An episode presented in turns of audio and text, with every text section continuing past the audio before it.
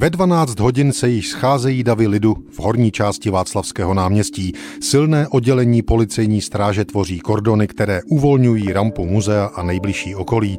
Krátce popolední přijíždějí dělostřelci s lafetami ozdobenými květinami a stuhami, provázeni italskými legionáři. Vynášejí z muzea rakev porakvy a nesčetné množství věnců. V půl jedné byly rozsvíceny elektrické obloukovky po celém náměstí. V tu dobu se děla z ostatky mrtvých rozjíždějí oklikami ke staroměstskému náměstí. Těmito slovy se o den později vracejí lidové noviny k velké trizně ze 24. dubna 1921, tak velké, že ji Praha ještě nezažila. Československo se loučilo s ostatky 42 legionářů z Itálie, popravených v drtivé většině na konci září 1918 v italských Dolomitech.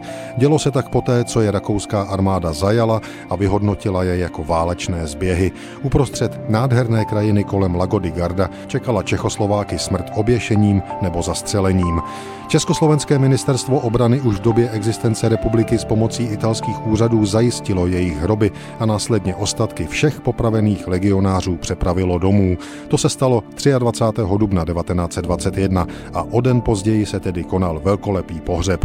Na pražském staroměstském náměstí promluvil každý, kdo v tehdejší politice a armádě něco znamenal. Přihlíželi desetitisíce lidí.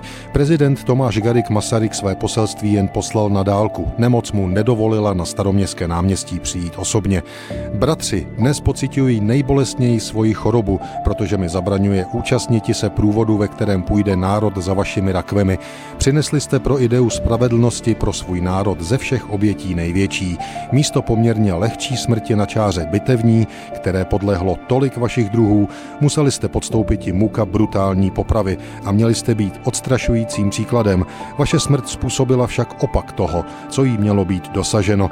Zvěst o vaší rekovné nepoddajnosti otřásla každým a přesvědčila přátele i nepřátele o mravní síle našeho osvobozovacího usilování a nesnesitelné tíži našeho tehdejšího jha. Umírali jste smrtí mučednickou, ale nejste mrtvi. Po sérii dalších projevů se už pozdě odpoledne pohřební průvod z Pražského staroměstského náměstí vydal na Olšanské hřbitovy. Ostatky 42 legionářů pak byly za tónů československé hymny a dělových salv pohřbeny na čestném vojenském pohřebišti. Trnovou korunu na Vavřínovém polštáři se stuhami v národních barvách a nápisem Bratřím mučedníkům poslal prezident Masaryk. Věnec s věnováním mučedníkům italské legie pak italský král.